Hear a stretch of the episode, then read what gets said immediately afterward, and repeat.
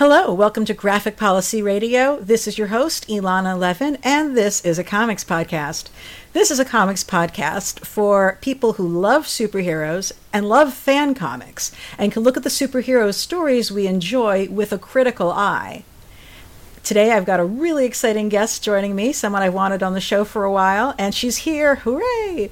Stephanie Williams is a comic historian and pop culture critic for notable publications such as SYFY FANGRRLS, Marvel, The AV Club, Nerdist, Den of Geek, and Rotten Tomatoes. She is currently a con. She is currently a content producer for What to Watch.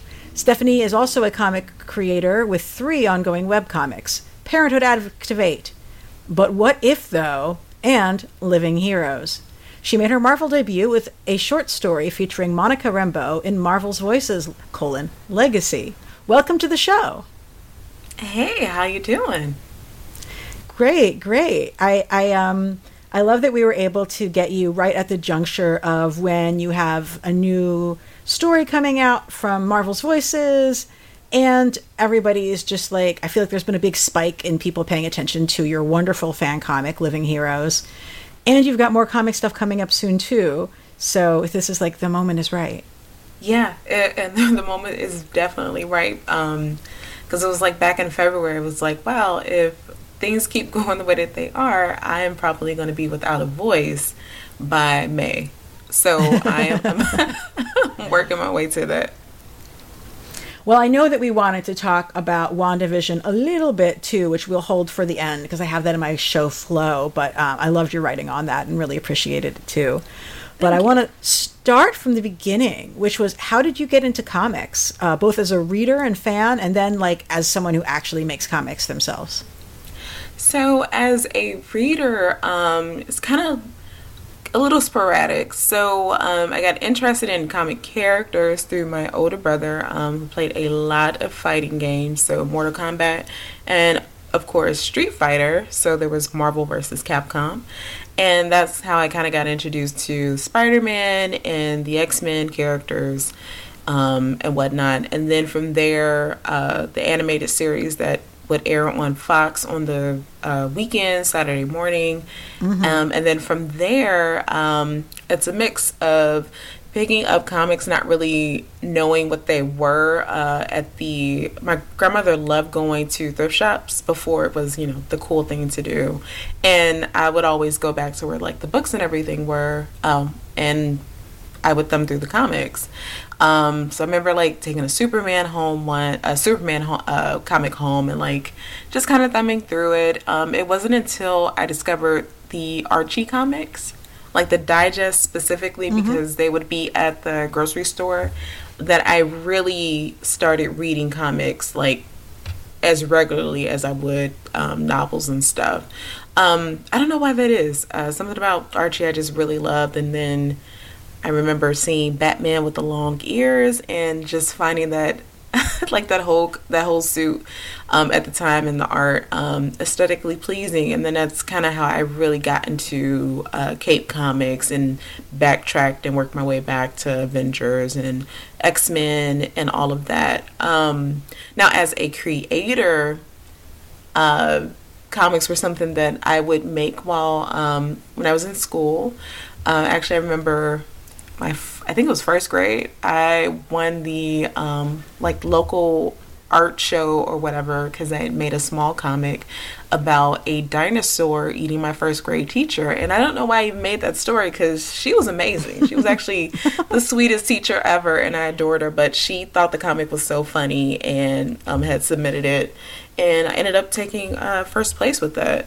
So from there, like I just really kind of got into art. Um, like whenever there were like art classes available at my school through extracurricular activities or whatever, like I would ask my parents, like, hey, can you put me in this? So I used to actually um, draw. Um, I still do from time to time, but that was something that I was like really big into, and I was like, oh wait, I guess I'll you know I'll draw books and or I'll draw comics, and it wasn't until I got really comfortable with writing and um, you know, found out that I actually had a knack for it that I started considering, well, maybe I can write, you know, write comics or write novels. Um, so fast forward, you know, you grow up, you go to college, and you like waste thousands of dollars on a degree that you uh, barely use.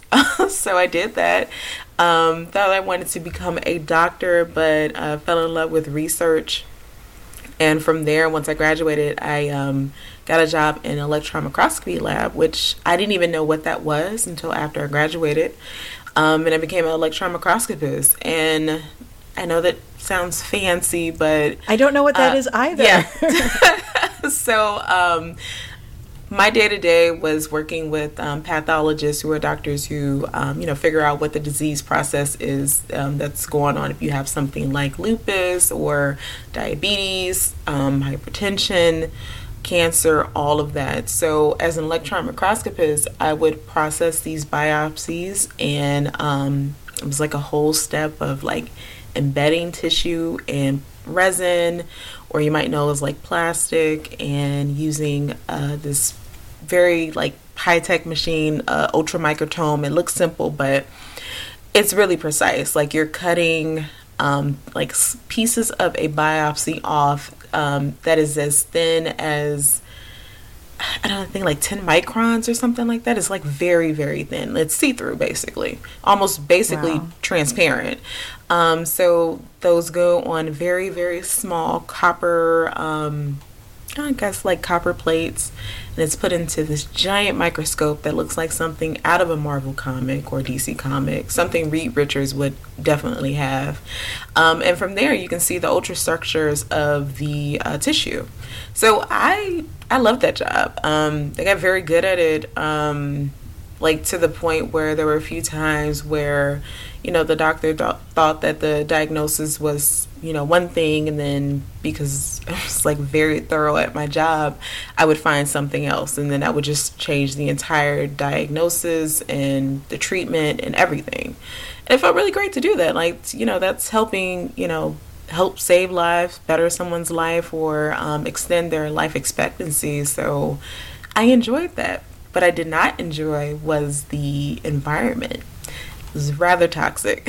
so um, that after a while began to wear on me. And after I had my son, I um, was dealing with a lot of postpartum depression on top of just flat out depression from my job. And I don't know, like during that time, uh, I leaned back into the things that used to bring me, you know, immense comfort, and that was reading uh, comics and um, through that, I was like, you know, why did I, you know, let go of the dream of writing? Um, you know, writing stories and sharing my stories or putting them um, in comics. So I ended up getting back on Twitter and I don't like I'd heard from folks like that's a great space that or Tumblr to kind of find folks who of the same mind or like you know just a community of people who are trying to do the same thing that you are and um, I don't know, like I just got online and just started talking about the stuff that I like, which was mostly comics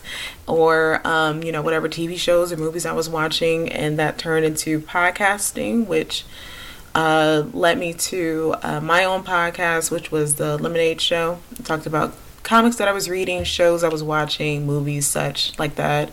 Um, that led to Misty Knight's Uninformed Afro, which uh, we covered um, all black superheroines, whether they were DC, Image, Marvel, Indie, didn't matter. Um, we covered and highlighted them because uh, I felt that that, that was, was a really was fun podcast. Yes. I remember that one. I miss it so much.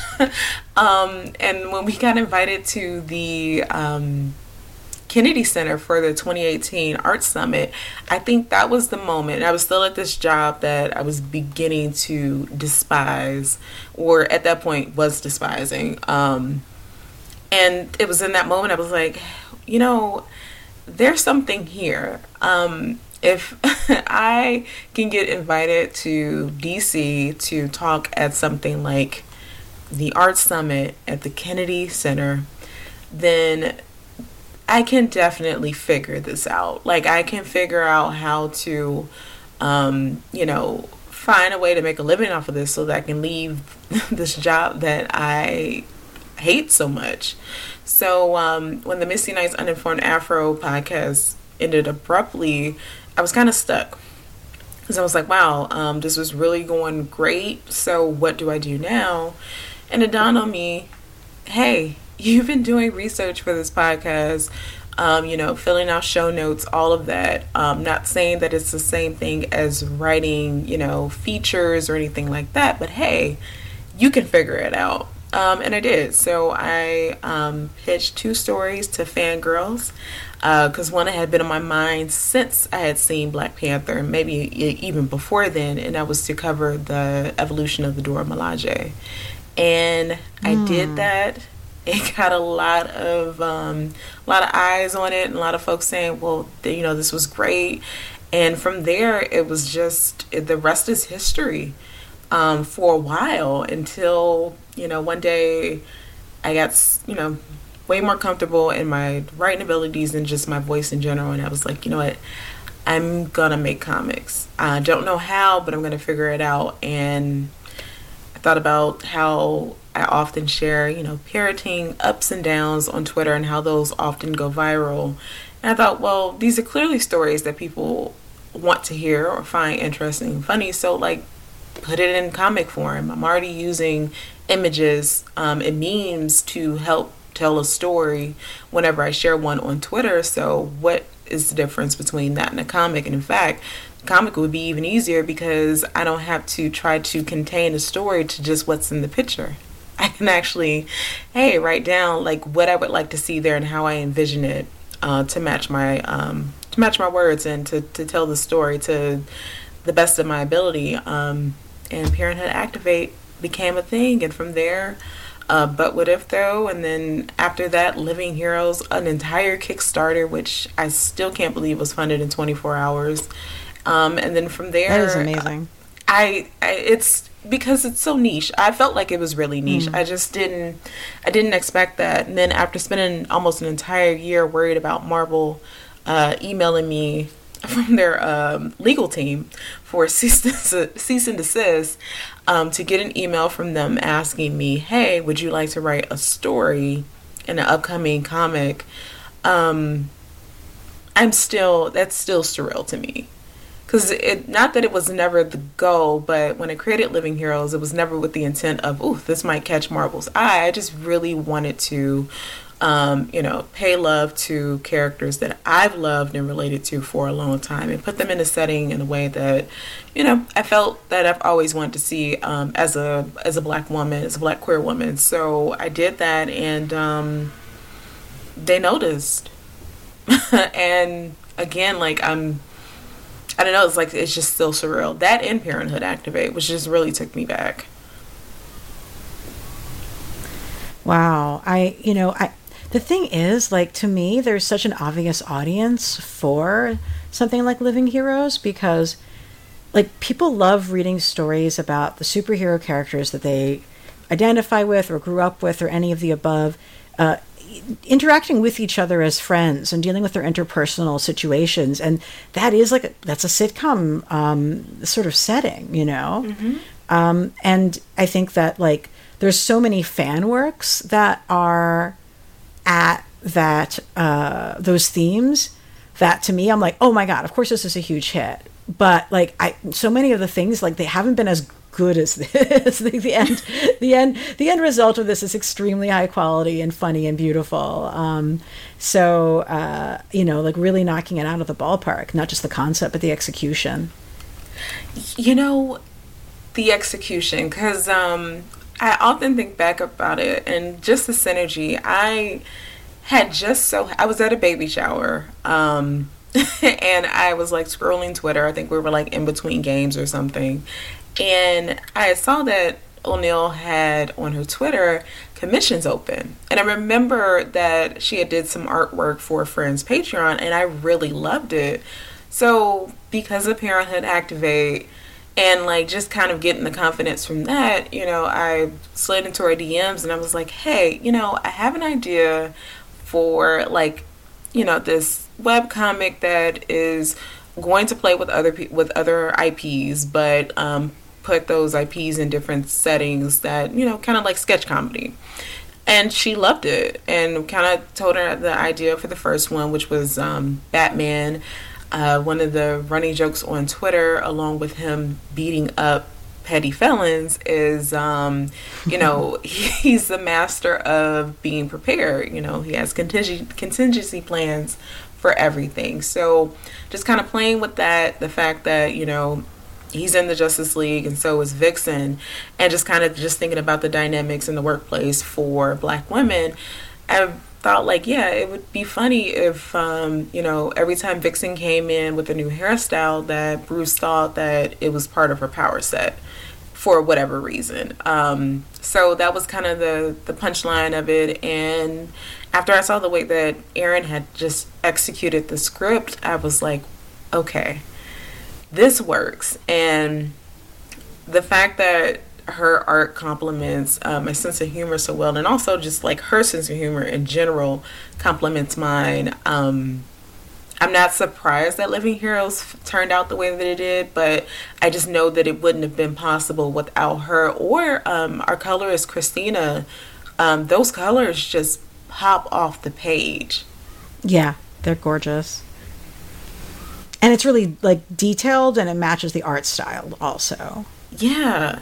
So, um, I don't like every time I just think about it, um, just the whole process and the fact that it came from a one off. Like I was watching Living Single, um, and I think like reading uh, a comic at the same time because I often do that. I don't know why, but like I'm like one of my favorite pastimes is to have something on in the background that you know, I've probably watched a lot, but to read comics as I do it, and that's where a lot of my ideas come from because the mashup is happening organically, like as I'm reading something and watching something at the same time. And um, I think I was read I was doing some research or something like that on the Dark Phoenix saga. Um, and I remember like, yeah, Misty Knight and uh, Jean were roommates. So they lived in New York. It's already expensive pretty sure it was expensive then. So like what so what would happen um you know, if Jean just so happened to die again and Misty was like left without a roommate. She whatever for whatever reason couldn't find another one. Like, okay, so like what if she moves in with um, you know, Monica Rambeau and Storm? Monica's up there living for whatever reason, maybe closer to, you know, Adam.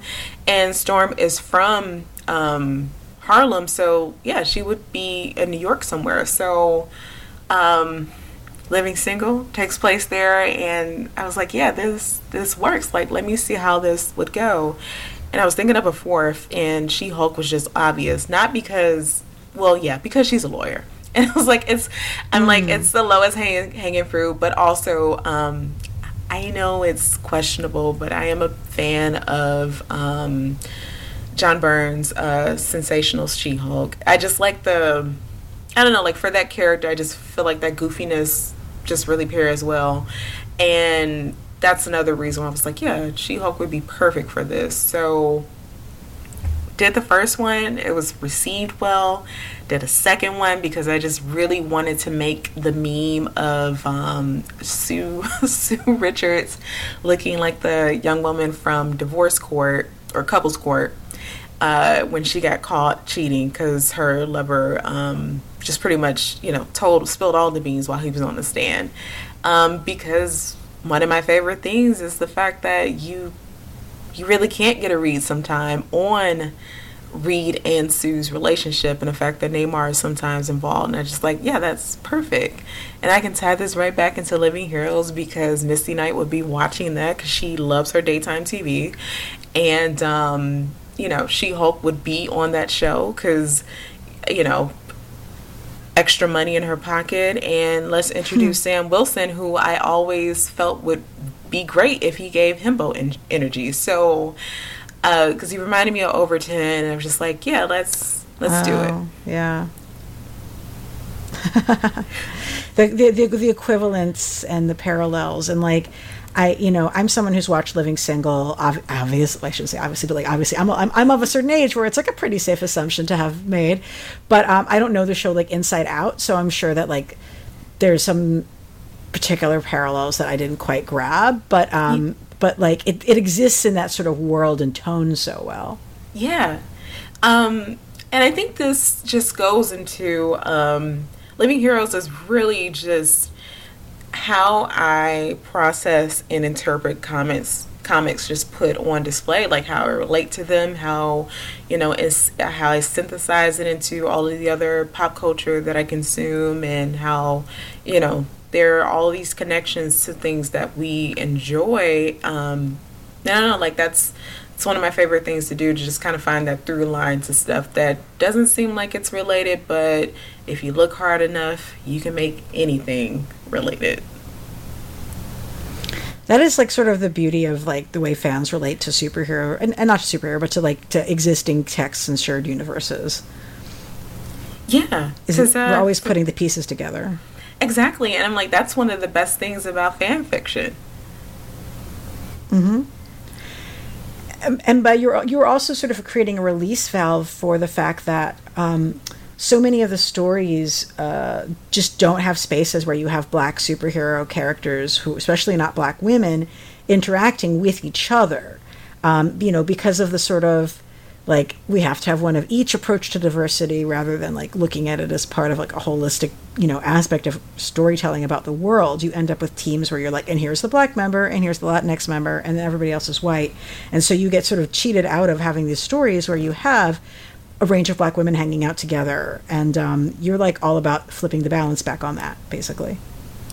Yeah because um, i mean even as a young reader and definitely up until adulthood like it just always was weird to me that um, I don't know, like especially the black women weren't hanging out because uh, to me, like you're in this predominantly white space and just coming from STEM, um, like that whole entire that whole entire career field would mirror, um, you know, kind of how the superhero universe is set up in DC and Marvel. But you know, mm-hmm. whenever there was a black woman or sometimes even a black guy that would come, like, be a new um, like research tech or postdoc or something in another lab, whenever we saw each other um, or discovered each other, I should say, in the break room was like a, oh hey, you're you're here, so you know, have lunch together and just kind of talk about our day and relate and stuff like that. So I'm like, that would be no different. So it was always weird to me that, you know, Monica and Misty wouldn't talk or if they cross paths while um, you know, she's on the Avengers and, you know, Misty is with the Defenders or like Storm. Um, and uh, who was it that was the Stevie? Like they had mm-hmm. interactions in, you know, X Men, but it wasn't like, it was like, you know, come as, you know, a little jealousy on Storm's part uh, early on uh, because of Stevie's growing relationship with Kitty, but you know they didn't really hang out like that. And mm-hmm. so I always just kind of found that a little weird because um, I just culturally, I just know we like to, you know, come together and, um, you know, just kind of be in each other's spaces, especially if we are the only few in such a predominantly white space. So it just made sense to me like, yeah, they, they would definitely hang out, they would be friends or, you know, nice nasty to each other sometimes, but like either way, like they would at least, you know, have some type of relationship. Gotcha. Yeah, I mean, I think so much of the the fan response too is just like a it's like a relief of like finally mm-hmm. we get to to have greater depth in in those relationships and also just hearing them written and you know by a a, a, a black woman and um I, I is is the I'm sorry what's the name of the artist on Living Heroes? Um, O'Neill Jones. Uh, yes, sorry. Is she is she black as well? Mm-hmm. Yes. So yeah, like just bringing that to to the work, like you, you know, uh, there's so many misfires that we encounter as fans, um, and so many unforced errors.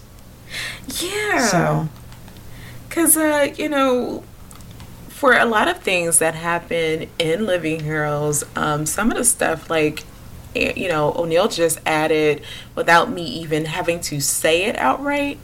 Um, which I thought was nice. I would have known, like, with another artist, I possibly would have had to, like, explain or, like, provide very detailed references, which wouldn't have been a problem. It's just the thing of sometimes if you have to explain something to that degree, then when it is interpreted, something's going to be missed because it's just mm-hmm. not innately there.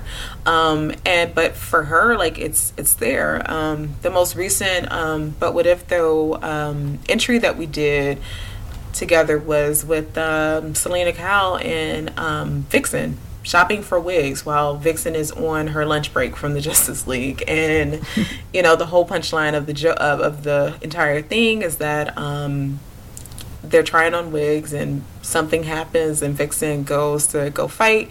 Selina tells her to go ahead because why would Selina Kyle get involved in matters, superhero matters, when she doesn't have to? And um, because Vixen still had the wig on when she comes back in, the wig's still there. Um, it hasn't budged. It still looks flawless. So, you know, Selina's like, okay, she'll take one and I'll take one. And then Selina actually offers to pay. And like, when do you know Pat, Catwoman to pay for anything? And, and Vixen's kind of like, oh, you pay for stuff? And Selina's like, yeah, I do. For when we're at black businesses, like we're at a black establishment. so that was something that I felt like, you know, one would just be a cultural thing that folks would hopefully relate to and i just thought it was a fun moment because again like these are just little things that you know as a reader um, i'm thinking of like what these characters are doing you know uh, in between the panels mm-hmm. yeah i mean it, i also just love like retroactively, you know, some writers have addressed that Selina Kyle is, uh, I believe it's like also mixed Cuban descent mm-hmm. as well yeah. as. Italian, uh-huh. and then it gets forgotten, you know, by people who just assume everybody is white all the time, and you know, seeing your Selina, like obviously being Latina, is like, remember how this is a thing, you guys. Yeah, because you're, you're right, and that's another thing. Um, a lot of these characters have been along for decades, and that means there have been several different writers who have written them.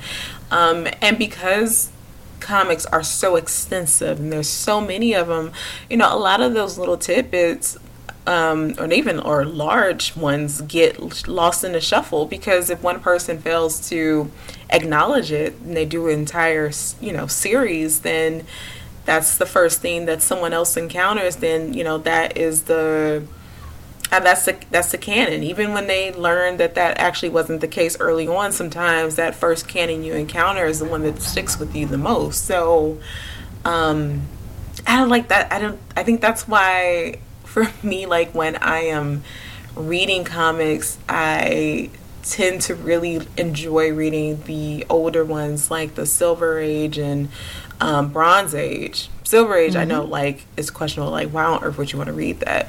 Well, I mean, are there some stories that are cringy? Absolutely. But I don't know, like, uh, the storytelling, um, also like the fact that the characters are the, the, cape heroes are not in their suits the entire time that from like the silver bronze and the modern age from like the 90s and the early 2000s like i just really enjoy because like they are direct reflections of those of the time that they were written in like the 90s mm-hmm. um like i just really got into this this thing and I've been trying to find as many comics as I can that were written around the time as we were getting to the height of the crack ep- epidemic. And I bring that up is because I just found it very interesting that for a lot of black characters um, that existed in that time period, they're all dealing with going into um, impoverished areas and like trying to clean up the the, the crack em- epidemic or um, you know locking up uh, drug dealers and stuff like that and it's just always interesting to me that that is the only other time you really see these heroes save other folk or quote unquote save other folks that look like them my dad had asked me um, a couple weeks ago. He was like, you know, something I was thinking about it, and you know, when I was growing up, I never saw Superman save anybody that looked like me. Mm-hmm. And you know that kind of hit me because recently there was a it was a Batwoman episode that made a point to talk about how important it was for um, you know black children, children of color, to be saved or see themselves saved by heroes that look like them. Um, Danny Lore talks a lot about this. Um, their Blade story in Marvel Voices Legacy is really yeah. centered on that.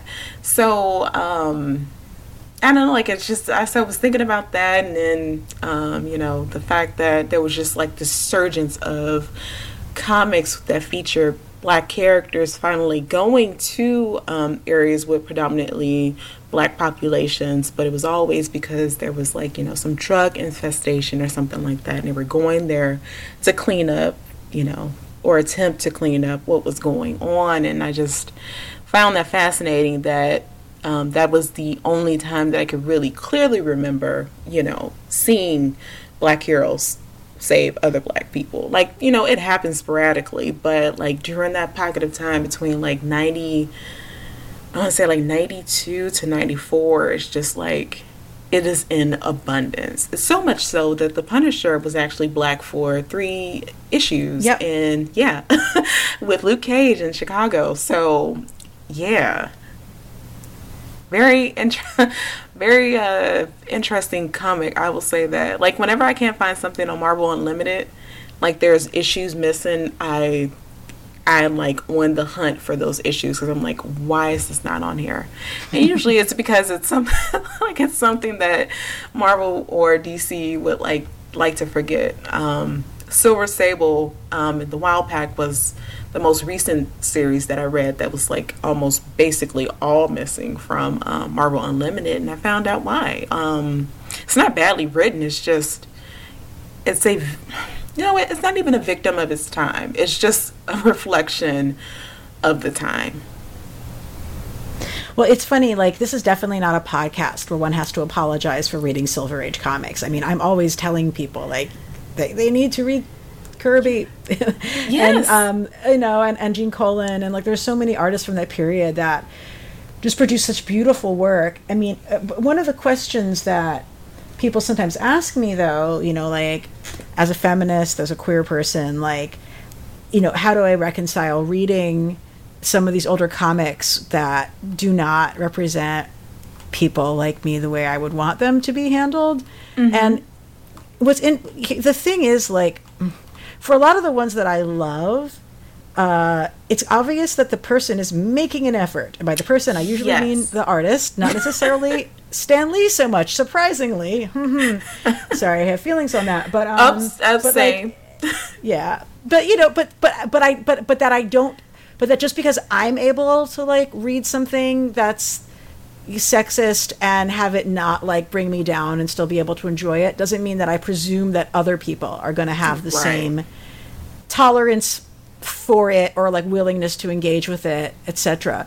So, you know, I mean, so I for me like being able to tell when someone's trying and when they're not is uh, is helpful. Uh, but I also definitely enjoy plenty of super sexist art when it comes to like, for example, uh, hair metal and like '80s music and '70s glam rock for people who aren't queer, etc. Yeah. And I, you know, you deal with it anyway. So I'm always I'm curious, like when I talk to other people who are like not old straight white men who love comics from the Silver Age and from the Bronze Age, like how do you how do you process like because like uh, never mind like the question of whether something is corny or not but like when you encounter stories where you're like well that was fucked up like are you able like how do you still enjoy them or like how does it make you feel about the work that you read Um, so I can talk to that like right now. So, um, just last week I had feelings of that from the Silver Sable and the Wild Pack, and this isn't even Silver Age. This is '90s. Yeah. Um, so like they basically uh, Sable, Black Battlestar, and um, and Battlestar is like on it. Like she, there's a racist hero on the team. I think he goes by the Crippler, which also Oh, the, oh god, there's so many fucked up sexual like it was like somebody doesn't understand what SM is, but I um interesting effort there. Yeah, and so that's a thing. And so they go to, um, I think they go to like, they go, they're in LA. I think they're in um, Watts, if I'm not mistaken. So they're there because there's a gang war going on, and uh, somehow somebody's boss is involved. And like the black characters that are on Sable's team are like talking to the the other black characters, and it's it's all respectability politics, um, and it's just so cringe. And a lot of like some stuff I'm just like, oh my god. But the reason why I'm still able to reconcile with that because you know, the way that I view comics is just like as pieces of history. And there's stuff that I read in history books that piss me off all the time, but it does not change that they exist. Um, so, and that's kind of the way that I work through my feelings about a comic that I'm reading is from the Silver Age. Like they had Mantis and with some very terrible portrayals of an Asian character in that. Oh yeah. Uh, so, but by reading, I'm just like, it's not definitely not excusing it, but I'm like, yeah, this this was written this way because of um what was going on then? One, maybe someone just being very terrible, but also like I'm I don't know, like I'm just thinking of, you know, impressions. Like you know writers we tell on ourselves all the time even when we're not trying to. And it was just telling on you know maybe the the common minds of uh, folks around that time um, so that character would be written that way by a white guy, probably. So right. I, ju- I just kind of, I don't like, I just think of it as this is a thing that exists because this is unfortunately how folks were thinking or still think. Um, it does not make it okay, but the fact that this does exist just further proves everyone's arguments and talking points about, you know, how deep something like systematic racism is or just racism in itself because it it shines through um, in a lot of media that we consume. So it's really hard to continually gaslight someone to say that it's not about race when you see it reflected in the most innocent things. So, um, I think that's just kind of how I work through it. And I mean, also just like being a black queer woman in fandom. When am I not offended? so it's um I don't know, like it's I just try to lean into this the, the stuff where like you said, like you can tell that there's an attempt being made. Um and something about that, like something about knowing that someone like knew in their heart that, ooh, I can't do this thing, but I'm not really sure how else to write this. Let me go about this to the best way that I can. I think about Jack Kirby um, in the Black Romance comic um, that he was working on, and I read a couple of those, and they were beautifully written because he treated those characters like people. Yeah, yeah. I mean, I also like I have much less tolerance for it in art that's coming out right now. Oh, absolutely. It's so much clearer. I basically have no tolerance for that bullshit in art coming up right now because there's no excuse for not knowing or right. understanding or trying to engage with people or having a sensitivity reader, etc. Right. Um, but yeah, like I, I also think, and I, I also feel like for me, there's certain times where I have a higher threshold for engaging with art that might be fucked up on some of those levels, and other times where I'm like, I, I, I can't deal with this right now, but maybe it was a, last time I read it, you know, I was in a better headspace for it, and this time I'm reading it, and I'm like, I need to read something that's less toxic right now, even if I enjoy it for a number of other reasons, for example. Yeah, and I mean, there's been stuff where I just had no tolerance at all, um, and that was the boys. I decided mm. to hmm. go. I don't know why, but after watching the first season on Amazon, I I knew that the comic was bad. I just didn't know how, or right, troubling, right. I should say. Um, and then I went and I started reading it and I read it all the way through, and I was like horrified, because one, it you know, it is this isn't from like the 60s, the 70s, the 80s, the 90s, it's like, you know, the 2000s.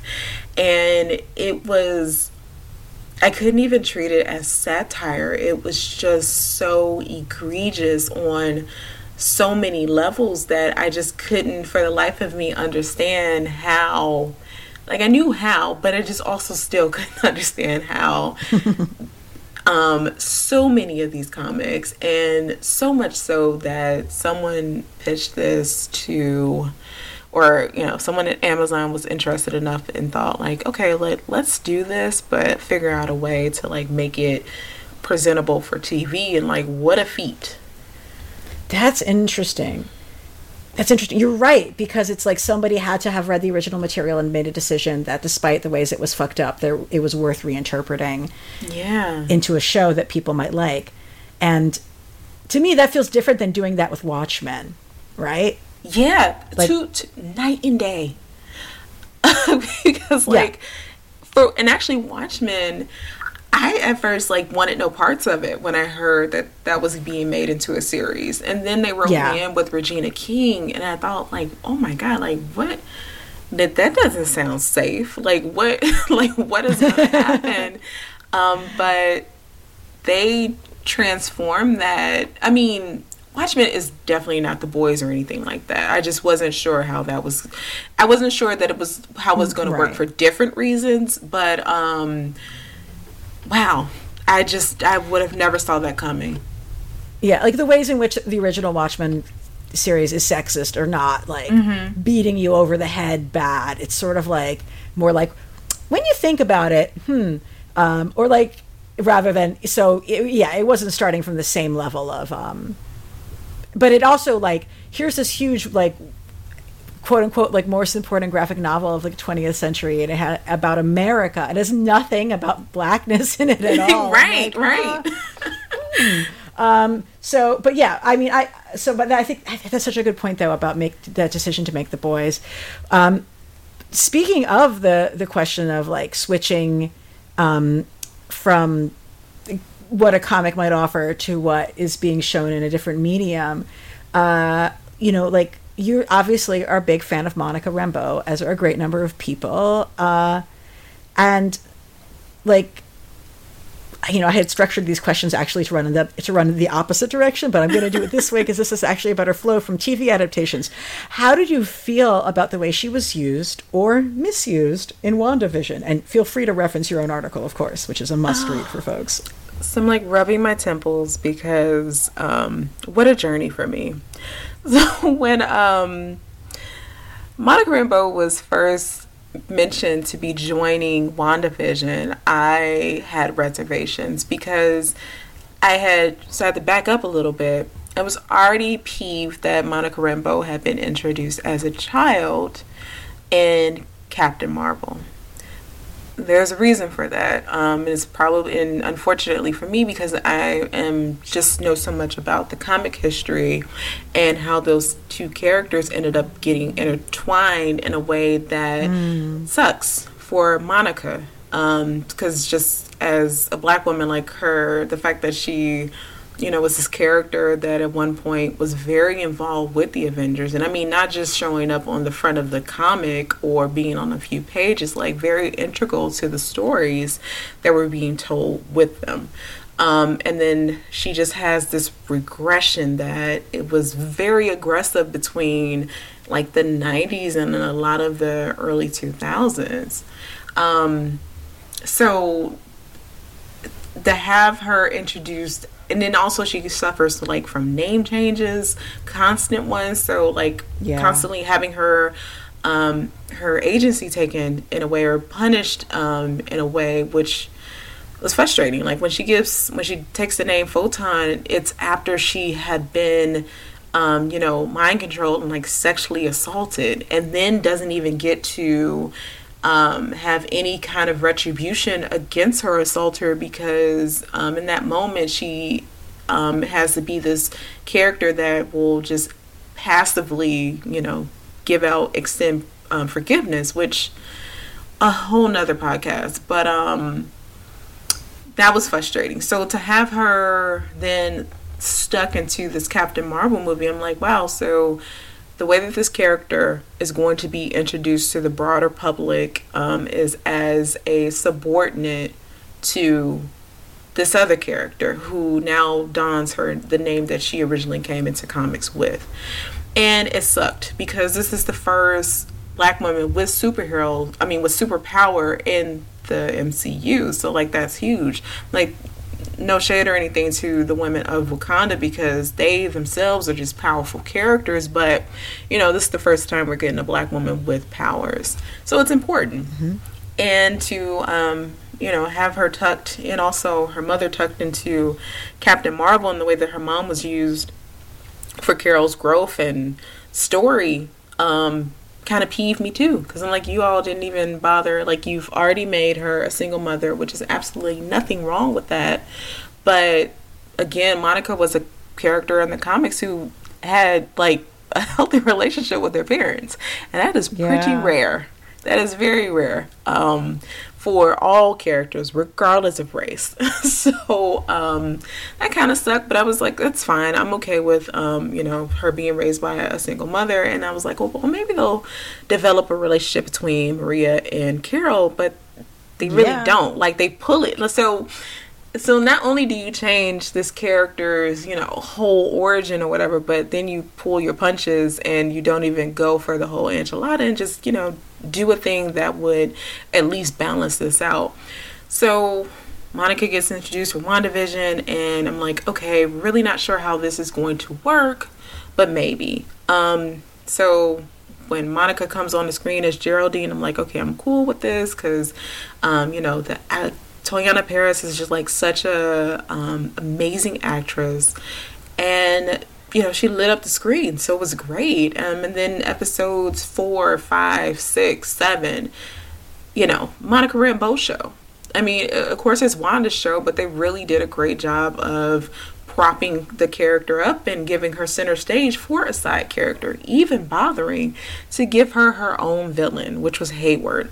So. Mm-hmm uh, that and then um, you know i was not happy about maria being killed off but it's like okay well if they happen to do something with you know this this grief for her and you know give us some depth to her character or something like that then maybe that's something that i can live with. And for a little while it seemed that way um, that they had tied monica uh, you know her her her pain or grief and kind of paralleled it with uh, Wanda in a way that you know these are two characters who have suffered tremendous loss, but they're on these two separate paths.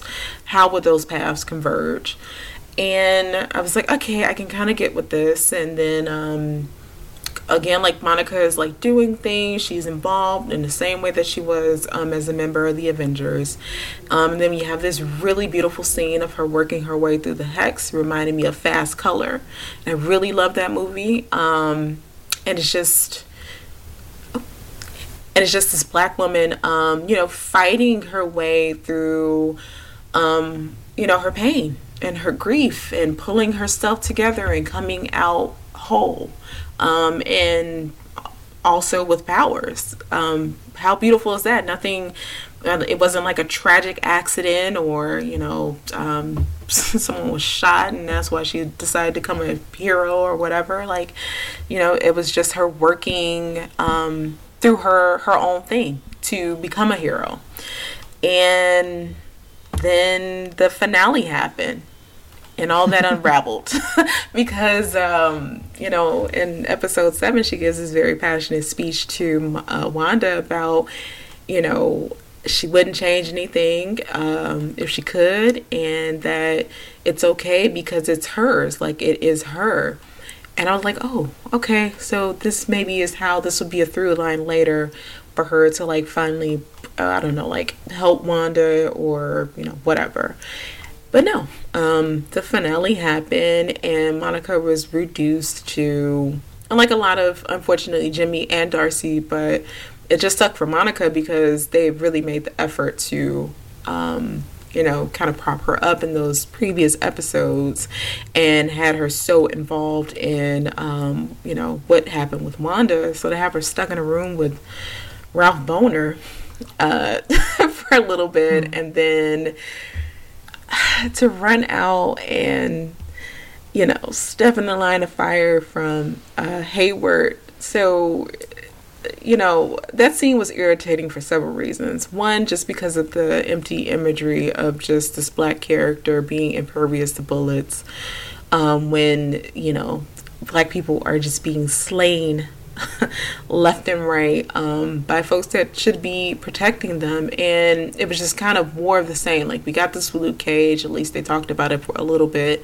You know, get this in Black Lightning with Thunder. And it's just like, okay, but who is this for? Um, because you just showed us that these children can't handle their own. They just mm-hmm. unarmed all of the military, and then you have a bullet whiz past Monica, and Billy stops it.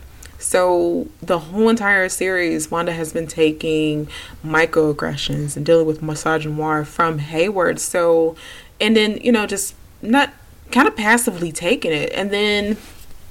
Uh, you know, you think maybe she'll finally have a moment where she can tell him off or put him in his place or take back her rightful place in this place that her mother has built um, from the ground up. But no, she literally takes more BS from him physically and passively with those bullets passing through her, and he gets to go away in cuffs. It was frustrating. And then to have her be, you know, the one to absolve Wanda's conscience um, at the end to tell her, like, hey, I would have done the same thing if given the same powers when you just told her in episode 7 that you wouldn't have changed anything.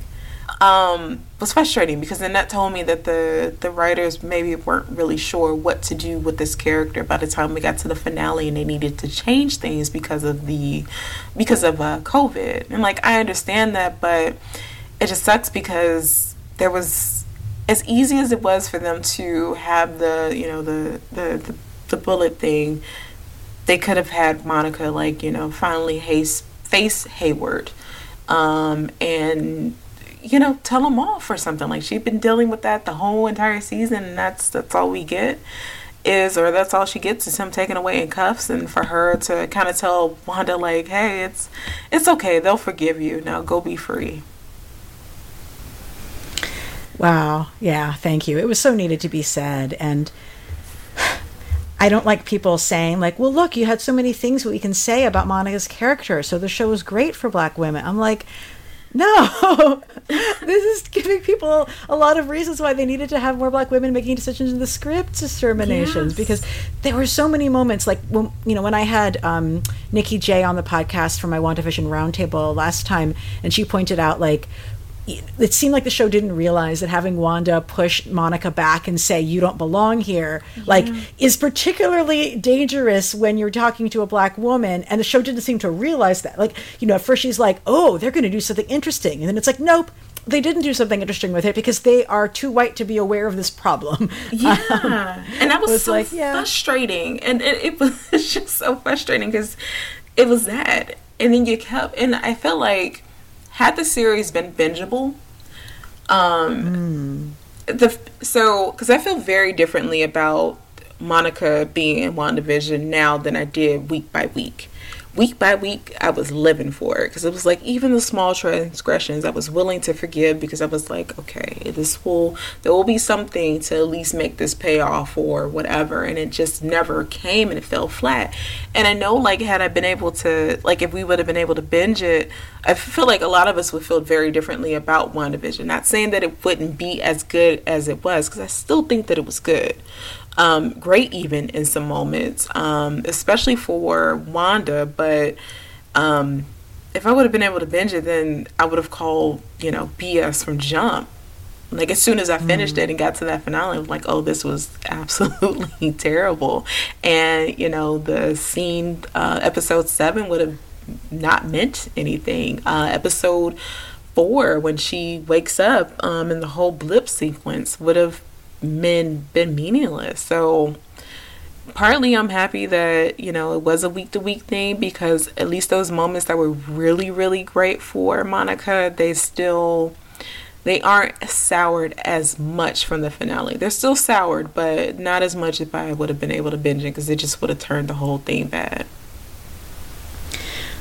Well, you know, uh, thank you for reminding everybody the ways in which Monica Rambeau and ergo also the viewers uh, deserved better on that point. And, um, you know, Monica is the character that you focused on in your Marvel's Voices legacy story. Uh, like, why, why do you feel like she's such a compelling character? And it's interesting because she's like, you know, she's not someone who was originally created by black women, but like yeah. is someone that was just really embraced though.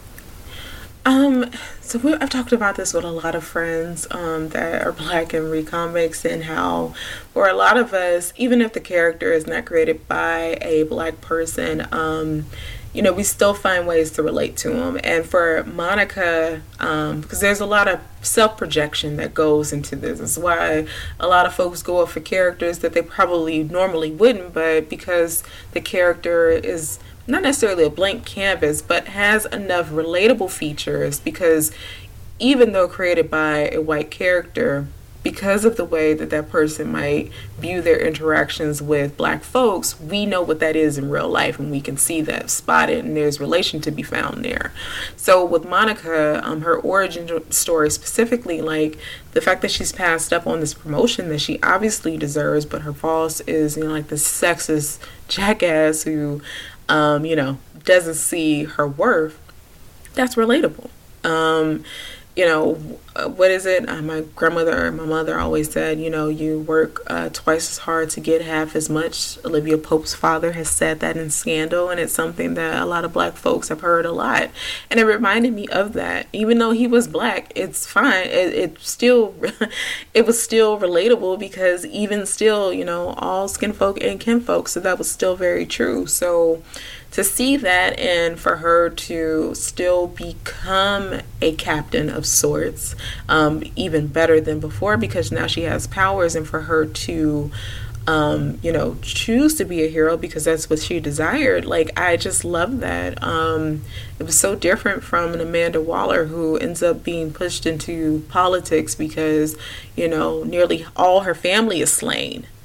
Um, uh, was different from you know Ororo Munroe, who become you know ends up becoming Storm because she loses her parents in a tragic accident, and you know is pickpocketing on the street when Xavier comes and extend her an invitation, you know, to his mansion to become a superhero. You know, her life in exchange for room and board. Um, it's different from a Misty Knight wow. who, yeah, it's different from a Misty Knight who um, ends up you know, becoming who she is because she, um, you know, is on the clock and there's a terrorist bomb and she throws it, but unfortunately, um, her arm is blown off from it. It's different from that. Um, there was just something very regular and could be anyone's experience on their day job that I just found very relatable to Monica. Um, and then after that, as she joins the Avengers and the way that, you know, she just gets her powers, but you couldn't tell because she already knows how to, you know, to do different things and do them well. Um, something I could also relate to because for um, the electron microscopy job I had, um, I didn't know anything about it, but I had to learn about it as quickly as I could um, because it was what was demanded of me. So, um, just you know, always being on your p's and q's, so you don't give anybody any excuse to question while you're there. Um, it's just something that has has been is been a, like a defense mechanism for me as I've been in predominantly white spaces. Still, like I got it. I you know I get it. Even still, you know what you're doing. You're well at it. You still get questions. So, mm-hmm. and she dealt with that. Um, with with Thor questioning whether or not she really was fit to be a leader of the Avengers, even though Captain America was the one who said, "Hey, Monica, do you want to do this?" So um, for me, she was just like just one of those characters that I could really see those human elements uh, shine through. And not like they didn't exist in the other women, but for Monica, I didn't have to shift through a lot of stuff to get to it. It was just like right there on the page. So she's the character who you uh, told your Marvel Voices story about. What, what's it like working on one of those Voices anthologies? It was fun. Um, I freaked myself out for two hours for no reason um, because I was like, "Oh crap! Like, what's okay? What like what story will I tell?" And then I thought about it, and I'm just like, "Okay, you have two pages. You've already been, you know, training yourself up for this because both Parenthood Activate and." Uh, but what if though in several uh, stories and Living Heroes is like one or two pages. So like you can do it. Like you can figure this out. And I was like, just tell a relatable story. That's something that, you know, you lean into a lot and is true to you. And so just do it. So I thought about the time that my grandmother had me go into the store. I think it was like, I don't know, like 19 or 20 for some uh, condensed milk, pets, pets milk. and I, due to um, ego and pride, walked around the store for like 40 something minutes be trying to find it until I finally broke down and asked someone like, "Hey, where is this located?" and then I thought about the time like how relatable it is to like shop with someone and for them to like leave you as you get closer to the checkout aisle especially yes. yeah like especially being younger and like you know your mom or a loved one does that and you're just kind of like okay like where are you because i don't have any money and we gotta pay for this and we're almost here so I just thought it would be fun to have that to call back to the relationship that Monica has with her parents, to call back to, you know, the time that she's been with the Avengers and the, you know, her interactions and friendship with Thor and uh, She Hulk. I just thought that would be a really fun time to just kind of call back to that and um, get as many jokes as I could in, as well as a nice tender moment at the end. Yeah, it's a very, very funny and good and tight little story there, full of panels that are very very memeable. Like you, you know your background in doing web comics together definitely shows through. Like yep gonna take a picture of that. But I'm, I'm curious with like the voices structure do they say to you like hey you can write a story about any character you yeah. want and it can be about anything you want Yes, exactly. Yeah, they did. Um, wow. So, yeah. So for this for this particular one, it was just like, hey, you're free to write about who you want to write about. So I didn't even have to choose Monica. I just wanted Monica. Um, and like had Monica been taken, which I was like, oh, thank God she wasn't, I probably would have ended up doing a story with Beast and Wonder Man. I just love them as oh, best friends. Yeah, like I love them fun. as yeah, like as wingmen to each other. Like I think I would have had them like at the club or something, or like at someone's concert, trying to like I don't know, pick up folks or just whatever. Like I would have done something fun in that regard. Like them trying to get to the club before 11 because mutants are free before 11, but Wonder Man ends up having to pay because it's like, oh, wait, you're not a mutant. Just something goofy like that. mm-hmm. But that's so interesting though, because like, uh, it, so often when people are, you know, coming in to do their first stories for Marvel or DC, it's like, we want you to like this is the character you can do and this is like the the the sort of genre we're looking to fill like what's your pitch for it? And also you have like you know you have a number of issues that you can do. This is sort of the flip. It's like you can do anything you want but you have two pages. Yeah. And it's just like pick your poison because either one can feel like daunting. Um so just switching gears to um, now the story that I'm writing for DC Comics uh, for the Wonder Woman Black and Gold anthology it's kind of more of the same. It was like, hey, so you can't pick just any character, but you can pick from these characters. And it's just like mainly like Diana, Nubia, um, uh, Artemis, you know, whoever, whatever Amazon's, even her mom, it didn't matter, just like within the realm of Themyscira. Um, and for that one, the moment that I heard that, I was like, okay, so can I do Nubia and Diana in the same story? So the moment I got the okay for that, I was like, I know exactly the story that I want to tell because um, one, it was always like a thing to me that Nubia is like exist in DC, but didn't really have much of a history. Like she pops up here and there, but it's not enough to like get a feel for who Nubia is outside of being either one, this other Wonder Woman, which grinds my gears, or, you know, the Black Wonder Woman. Um, so I thought about like the first encounter and how they kind of leave things off in Wonder Woman 206. Like, you know, there was possibility for them to either develop a friendship or to meet again, maybe work together or something like that, but it never really happens. Um, and then like the other times that they've kind of crossed paths with one another, it's been, um, you know, a little more, I don't know, like more static between them. Like they're there isn't much sisterly love all the time. And the story that I wanted to tell was like, no, I, I would actually love if these two, you know, found some common ground or like figured out like if they work together that they're they're best because there can be they're both Wonder Woman. Like they can exist mm. at the same time, and it doesn't have to be a thing of one is better than the other or any of that. Like they are, um, they're sisters. So like, what does that look like, and how does it look if Hippolyta is treating both of them like the daughters that she loves so much. So that's kind of what my story is based around. And I have a whole eight pages this time. So I was like, ooh, I can Oh, finally let the story, yeah, like I can let the story breathe. And I was, um, funny enough, found inspiration from a Captain America comic of all things, Captain America 354 to be exact. Um, and that's the one where um, there's a story of Steve Rogers and the reintroduction of um, John Walker as Jack Daniels whiskey uh, as U.S. agent. And um, I just really love the way that that story is told. Not the story itself, but like I love the way that it's told, like the way that the pages are used in the panels because you have this dual story happening um, with Steve Rogers and what he has going on as Cap again, and then as um, the government reintroduces like this new Jack Daniels US agent for them to use and like how every move mirrors one another but the story is different for each character.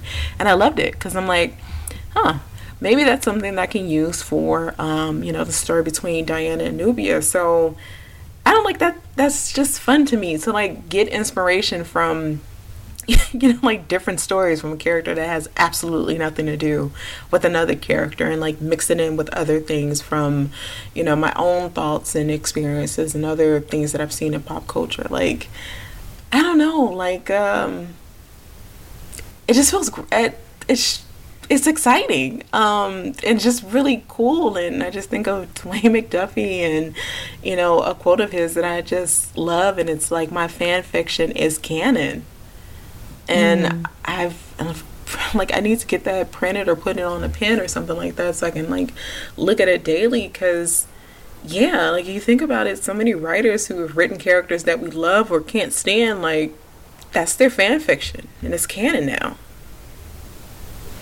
That's really interesting. Oh, I love that's an amazing quote. And it's so many levels because like there's so many things that fans have decided about comics or stories that have eventually trickled back up to Yeah. the people who are getting paid to put them in the page. But our Yeah. theories are no less valid. I mean, and what what another things I love about your DC comic is that I've literally heard multiple fans say, I really want there to be a story where Wonder Woman and Nubia like reconcile with like them both being Wonder Wo- where Diana and Nubia reconcile with them both being Wonder Woman simultaneously and like so you're writing the thing that everybody's been asking for. Yeah, because like it's it just feels like it would make sense because if you think about it, like the Amazons, like the the sisterhood of it all, like the Amazons and the Dora Milaje to me are, um, you know, two sides of the same coin. Um, and that's actually one of the things that drew the editor um, at DC to me. She was reading my Dora Milaje piece, the one that I wrote for the first thing that I ever wrote for FANGRRLS, and thought like, okay, yeah, like wow, you would have a great ga- grasp on the Amazons. I'm like, yeah, because I kind of view them the same. Like I, um, I've always felt that the Amazons at the time had more depth to them than the Dora Milaje, but now, um, you know, Dora Milaje since Black Panther and a little before then, um, in some comics, they became like fully realized characters outside of, you know, their loyalty to T'Challa. So, yeah, um, it just never made sense. Like, I get that Diana's competitive. I get that Nubia would be competitive, but like at the same time, like I feel like there would still be a strong enough um, sisterly bond if that was something that was just fed into. Because, like you know, they can they can stand arm in arm together. I think that's that's a more powerful thing to have that than to you know have Nubia trying to best Wonder Woman. I mean Diana or Diana trying to best Nubia. Like, why not? Like, some actual solidarity. Because if Themyscira is supposed to be like this better reflection than man's world, then, you know, why are some of the things that, you know, affect, um, you know, uh, these spaces in man's world reflected in Themyscira? Like, that just feels a little dishonest. Or maybe it is honest. And maybe that's something that we need to start talking about. That's so true, though. Like the whole thing is supposed to be an exercise in thinking about other ways of of being, and too often people just haven't taken up that mantle in their writing of the character. Um, that's one of the reasons why the whole like, what if the Amazons are actually all violent and have been killing all the all the all the sons, like uh, Yeah. revamp thing from the New Fifty Two was so like have you not been paying attention? Like, Yeah. I'm not saying that the, the, the that a women-run society is going to be perfect. Lord knows it isn't. But that seems like an exact copy of the way things are fucked up in men's worlds. So maybe think a little bit more creatively. Right, like what's what's wrong with that? It's it's fiction, so like what harm could there be to have something written that way versus something that is just so brutally violent? Why can't the other thing? Why can't a I don't know, like a, a, a more loving, better way exist? Why couldn't a superhero be amazing just based off of love and support? Why would a superhero have to be amazing because they've been through so many traumatic things and that's what shaped and molded them? Like, I'm a firm believer that, you know, someone can be just as wonderful from, you know, a nurturing environment than someone who was forced to, um, you know, be as be as amazing as they are because of a harsh one. Yeah, yeah, yeah.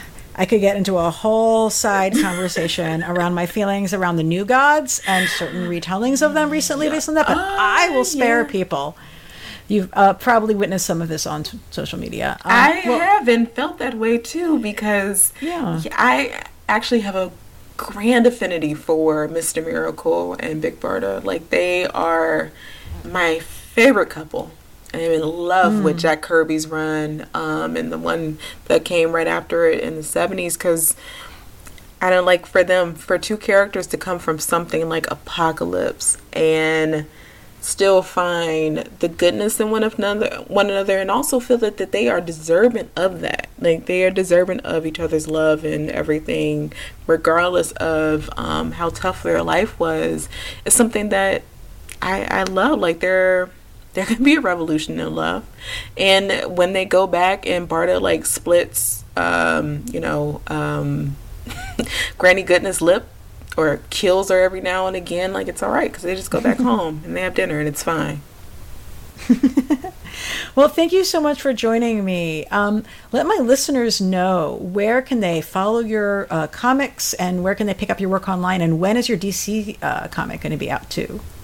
All right, so you can follow me online at Steph underscore I underscore Will. That is for Twitter and Instagram. Uh, you can also go to my website, whysteph.com, W H Y S T E P H, where you can find um, some of my features on different from different websites. Also, links to all of my comics, um, including uh, Voices Legacy. And as far as the DC comic is concerned, I'm not sure. It's either August or September. I'm not sure yet how they're releasing because there are six issues total. Um, I am the fourth issue, and the first issue drops in June. So Gotcha. um, I'm thinking if it's a monthly thing, I'm thinking September then possibly.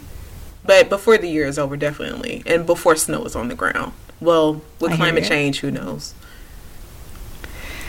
Well, um, I, uh, I really encourage folks to go. I got the digital copy of Living Heroes because I saw it and then I seen it. and needed it right now, and I didn't want to make anybody have to go to the mailbox. But like, folks should, can order a print copy. You can download, or you can download it a PDF right now. These are both awesome options. And you know, really, we can go and support and like read your work on Webtoons as well for What If Though. But What If Though? Sorry, No, it was it's such a fun play on the What If, Yes, on the which- What If comics concept. Like, Yes, which I love so much. Um, so yeah, I, I, really cannot overemphasize how great your stuff is and how much I want fans to listen to it. And I feel like a lot, you know, fans talk about like where are the stories where our characters are interacting with each other, but like in real human ways. And there's also humor to it, and it also feels like it was written now as opposed to like written in the distant past. And like you're providing it, you're providing it. So so thank you for that. And um, to my listeners, uh, there is indeed more Deep Space Dive podcast coming your way soon. I have not forgotten our DS9 podcast. There is more to come.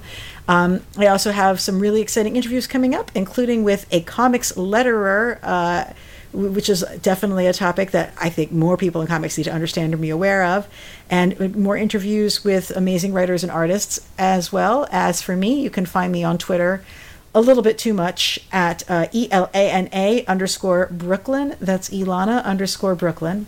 And as we like to say, keep it geeky.